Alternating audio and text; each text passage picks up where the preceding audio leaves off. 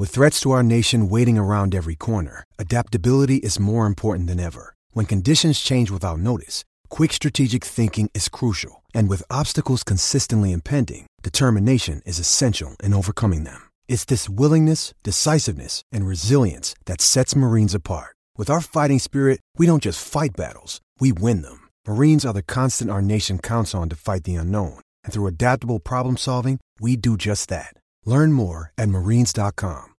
Always great to have your company for Dwayne's, but always great to have stars on the show to talk some footy with us. Bomber fans, by the way, can get access to some of the biggest games of the season, including Anzac Day and Dreamtime at the G, with access memberships from just thirty-four dollars per month, available to purchase online via essendon f c dot com dot a u. Now, Cole Langford's been good enough to jump on the phone and give us a couple of minutes of his time. Cole, welcome. Uh, it is great for me to have um, stars like you on, so I really appreciate you jumping on for a couple of minutes of chat. No worries. I appreciate you guys having me. It's uh, you've been well, you've had a pretty big summer. You've been doing a lot of charity work over summer, I understand, as well. Yeah, so I guess a few of us boys actually signed up with a um, organisation called WhatAbility. Um, so we work with kids with disability, and we go out and we just have fun. You know, you take them to the beach, bowling, whatever it might be. Uh, but yeah, I think we have about six or seven Essendon boys and a handful of uh, A F L W girls also signed up. That's great news. So I presume you got a lot out of that as a carer, helping those kids out. And uh, if, if people want to jump on board, I'm sure there's links from the Essendon website to get on board with WhatAbility as well, or you can just Google WhatAbility. Yeah, yeah, of course. Um, yeah, it's what ability dot com. Um, you can just go on uh, Instagram, Google it, whatever it might be. But, you know, it's just a really good initiative uh, from the guys at WhatAbility that try and involve athletes. Um, so kids who have a disability can go out and they can have a kick with, you know, Dyson Heppel or someone like that. Um, and it just absolutely makes makes their day, makes their week, and uh, just makes them makes them really inclusive, uh, which is which is the end. Great to hear you're doing that kind of stuff, Kyle, and uh, great to give it a plug. New coach, new game style, what's it looking like? Uh, different, different. Very good, though. Um, we're all loving our time so far during the pre-season. Uh, it's a big focus on just hard work, uh, like a team-first mentality.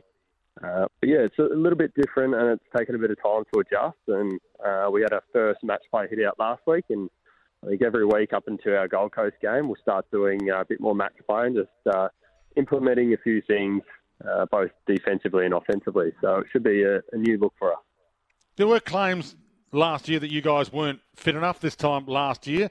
Um, now looking back at last year and comparing it to how you are this year, were you fit enough or are you fitter this year? Um, I don't think it was... Oh, personally, I don't think it was a question of whether we were fit enough or not because, you know, as an A F L footballer, uh, we get put through a pretty rigorous pre-season program and in-season program. So I don't think fitness was an issue, but I think the way we probably defended didn't help us, uh, you know, reserve energy for last parts of quarters or at the ends of games. And I think uh, the way we're going to play and defend, um, you know, hopefully a front half uh, turnover game is going to help us get through games. And uh, the boys are flying, um, as every team is, but, uh, you know, we're just really excited just to get straight into games and start implementing some of this stuff against opposition rather than each other. So hopefully that can come around pretty soon. So the front half turnover game is essentially pushing a lot of your defenders up and trying to lock it in your forward fifty, get repeated entries and uh, not let it get over the back? Uh, yeah, I think uh, going off our stats last year, I think we were probably the worst going from our forward fifty to D fifty um, in terms of opposition scoring. So I think that's something that we very like. We need to tidy up on, as well as you know, even our kicking defence. I think we'll rank seventeenth or eighteenth um, for that as well. So opposition going end to end, you know, pretty quick and scoring. So or having scoring shots. So we don't want to be doing that because you know, especially me as a winger, you just all one hundred fifty sprints up and down the wing. So we want to keep it nice and compact, and you know, turn the ball over as close to our goal as possible. So Brad Scott, has he come in and adjusted the game style because he's seen what flaws you had last year and he thinks that he can maybe fix those to fix Essendon, or has he come in with a, a complete different kind of set of ideas to revamp you more than maybe you thought you were going to be revamped? Um, yeah, I think I think Brad's come in with his own kind of ideas. He's definitely had a bit of a look at how we've played over the last three years. And um, we're not changing a hell of a lot, but we are just tinkering with, you know, a bunch of different things, both in defence and offence, um, just to make it more efficient for, for players and for scoring. And um, so, yeah, it hasn't been a, like a drastic change. Uh, and he's been really, really good at utilising all the resources around him, the assistant coaches, development coaches, and uh, just putting in a program that focuses on, you know, improvement and development, uh, and creating just a really good culture around that. So, um, yeah, he's been great. A fresh voice, fresh eyes on everything. And, uh, yeah, we've hit the ground running, uh, you know, from day dot in November. So it's been pretty good. What will change positionally? You mentioned that you like to play wing, even though you you were in a forward line a lot last season, and you, we've been talking about where a lot of players are best placed. Will there be much change positionally, and do you think you will be on the wing most of the time? Um, I think that's still uh, probably to be decided. Um, we've got a lot of players that can play midfield and forward, and uh, personally I don't really mind where I play. Um, I know I've got advantages both up on the wing, whether it be inside or outside, uh, or going forward. I also have a bit of an advantage going there, being that kind of third tall, um, mobile forward. So I think I'll be chucked around a little bit, but um, I'll just take it as it is and try to get a kick and footy and do what I need to do for the betterment of the team. Can I ask you a couple of individual guys? What about Jake Stringer? Is he looking fit? Where's his best position? Do we know whether he's going to be more of a permanent forward, or do you need him for the centre square a bit, so he's going to get in there too?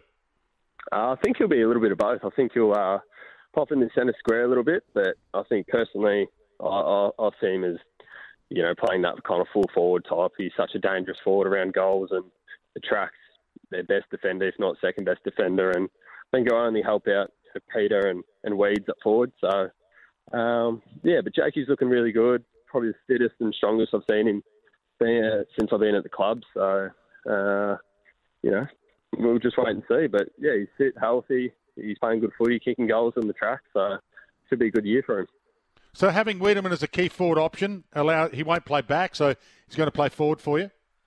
Uh, yeah, yeah. Well, I guess that's where he's been training so far uh, during the pre-season. So, um, our back line's looking pretty strong. I think Weeds adds another dimension, along with Harry Jones, as that kind of third tall, um, which is really, really dangerous for us. How is Harry Jones' fitness? Yeah, Harry. Harry's coming along pretty well. So he's, uh, I think we got a match practice next Wednesday, and I think he'll be joining in half of that, if not all of that. So he's uh, coming along. He's just, um, it's kind of one thing after another. He's just getting his body right, being a young kind of slight body type. He's um, still adapting to the A F L standard, and uh, but you know his body's coming along well, and he's looking strong, and he's starting to get his fitness up again. So we'll uh, hopefully see him on the track, you know, kicking goals again pretty soon.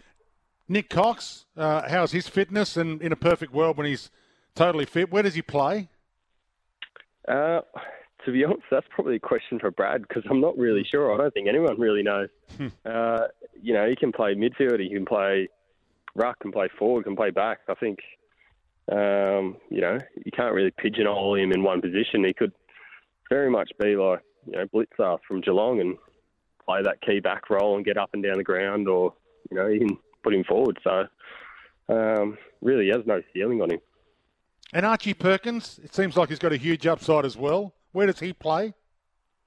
Uh, yeah, Perko. I reckon he'll be kind of high half forward, pinch hitting in the midfield. He's uh, good, got a good tank.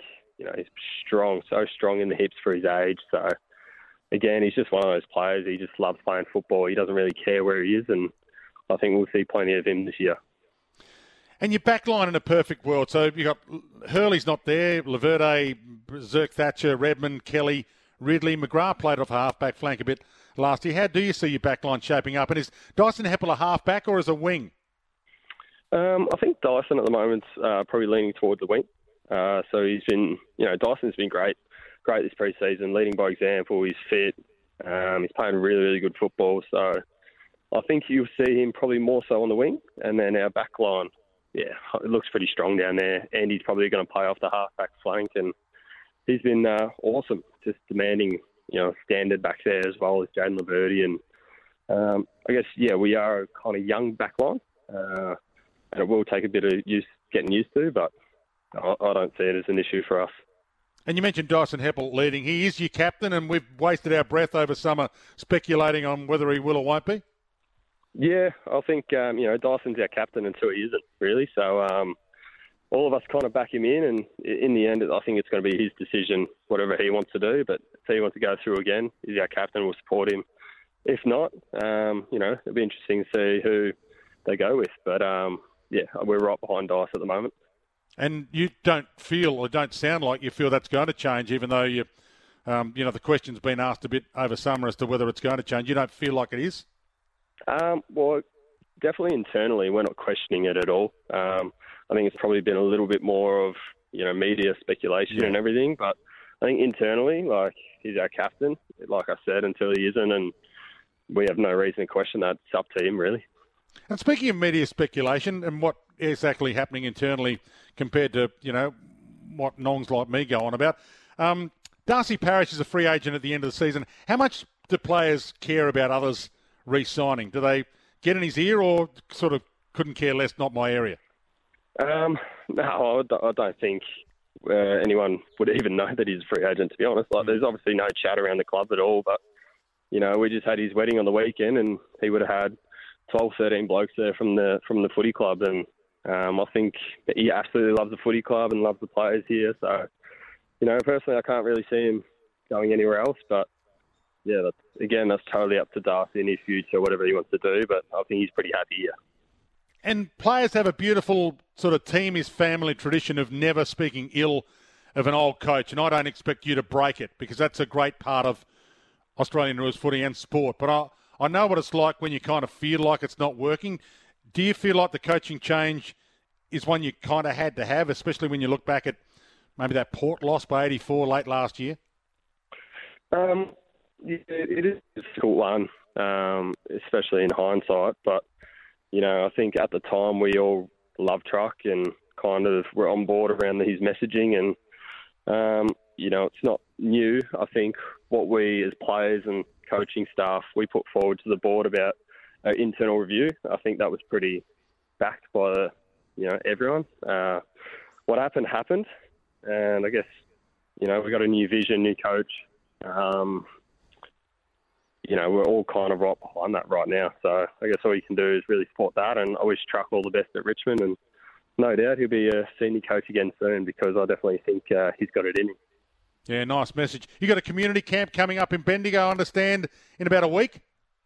Yes, yes, we do. So next Thursday, Friday, we're in Bendigo. So we'll be heading out to a few schools, footy clubs, having a bit of a trot up there. So anyone in Bendigo, make sure you get down and come out and support us. We'll be there for a while. So, um, you know, bring your jumpers, footies, kids, whatever it might be. I think school might be back, so you might have to get them out. But, um, you know, we're there to sign and uh, be a part of the community for a few days. Yeah, let's hope they bring a few school kids down because I think you've got Queen Elizabeth Oval on the Friday. It's an open training and you are inviting everybody to come down and watch training and sign a heap of autographs and, um, you know, get to see the kids and have a kick with the kids. So, yeah, Bendigo, February ninth to tenth, Queen Elizabeth Oval, Friday week, open training. So uh, if you are in the Bendigo area or you're a Bomber fan and you want to head down, uh, get yourself a part of it. Will Peter Wright be part of it? How's his fitness at the moment?